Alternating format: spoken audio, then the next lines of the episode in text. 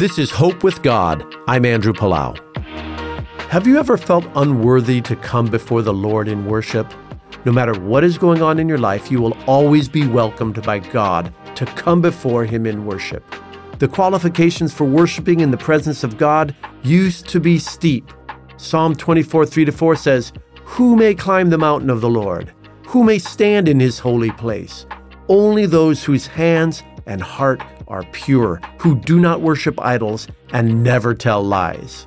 Wow, by those standards, none of us qualify to worship God. But when God sent his son Jesus to die on the cross for the forgiveness of our sins, we were made pure, clean, and perfect in his sight. Therefore, the moment you confess your sins, he washes you clean and you are qualified. Let nothing hold you back from worshiping God. He will receive your offering of worship.